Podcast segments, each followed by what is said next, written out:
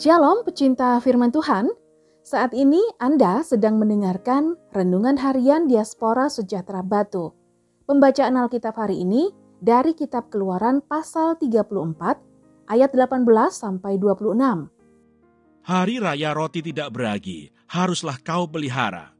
Tujuh hari lamanya engkau harus makan roti yang tidak beragi, seperti yang kuperintahkan kepadamu pada waktu yang ditetapkan dalam bulan Abib, Sebab dalam bulan Abib itulah engkau keluar dari Mesir.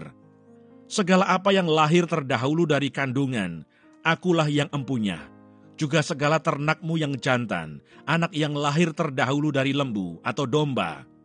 Tetapi anak yang lahir terdahulu dari keledai, haruslah kau tebus dengan seekor domba. Jika tidak kau tebus, haruslah kau patahkan batang lehernya. Setiap yang sulung dari antara anak-anakmu, haruslah kau tebus dan janganlah orang menghadap kehadiratku dengan tangan hampa.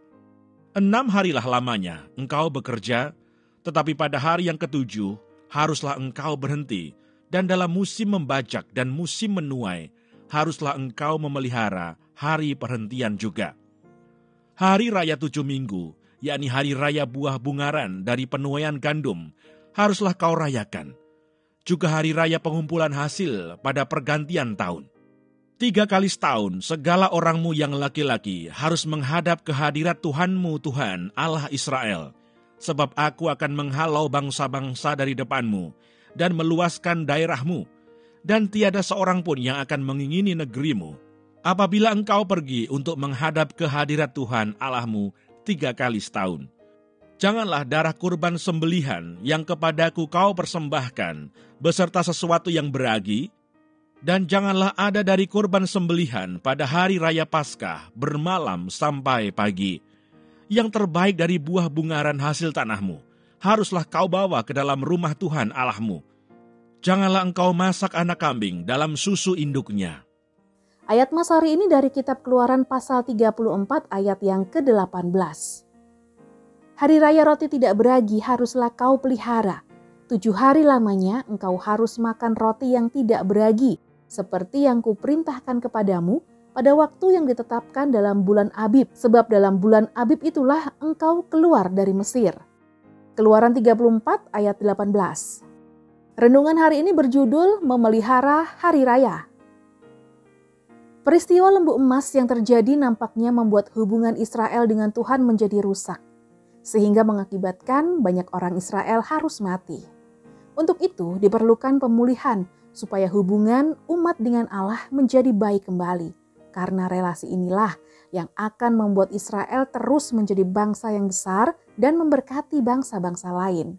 Untuk itu serangkaian ritual ibadah yang telah Allah berikan kepada bangsa ini harus dilakukan dengan segenap hati dan juga dipelihara terus oleh bangsa Israel.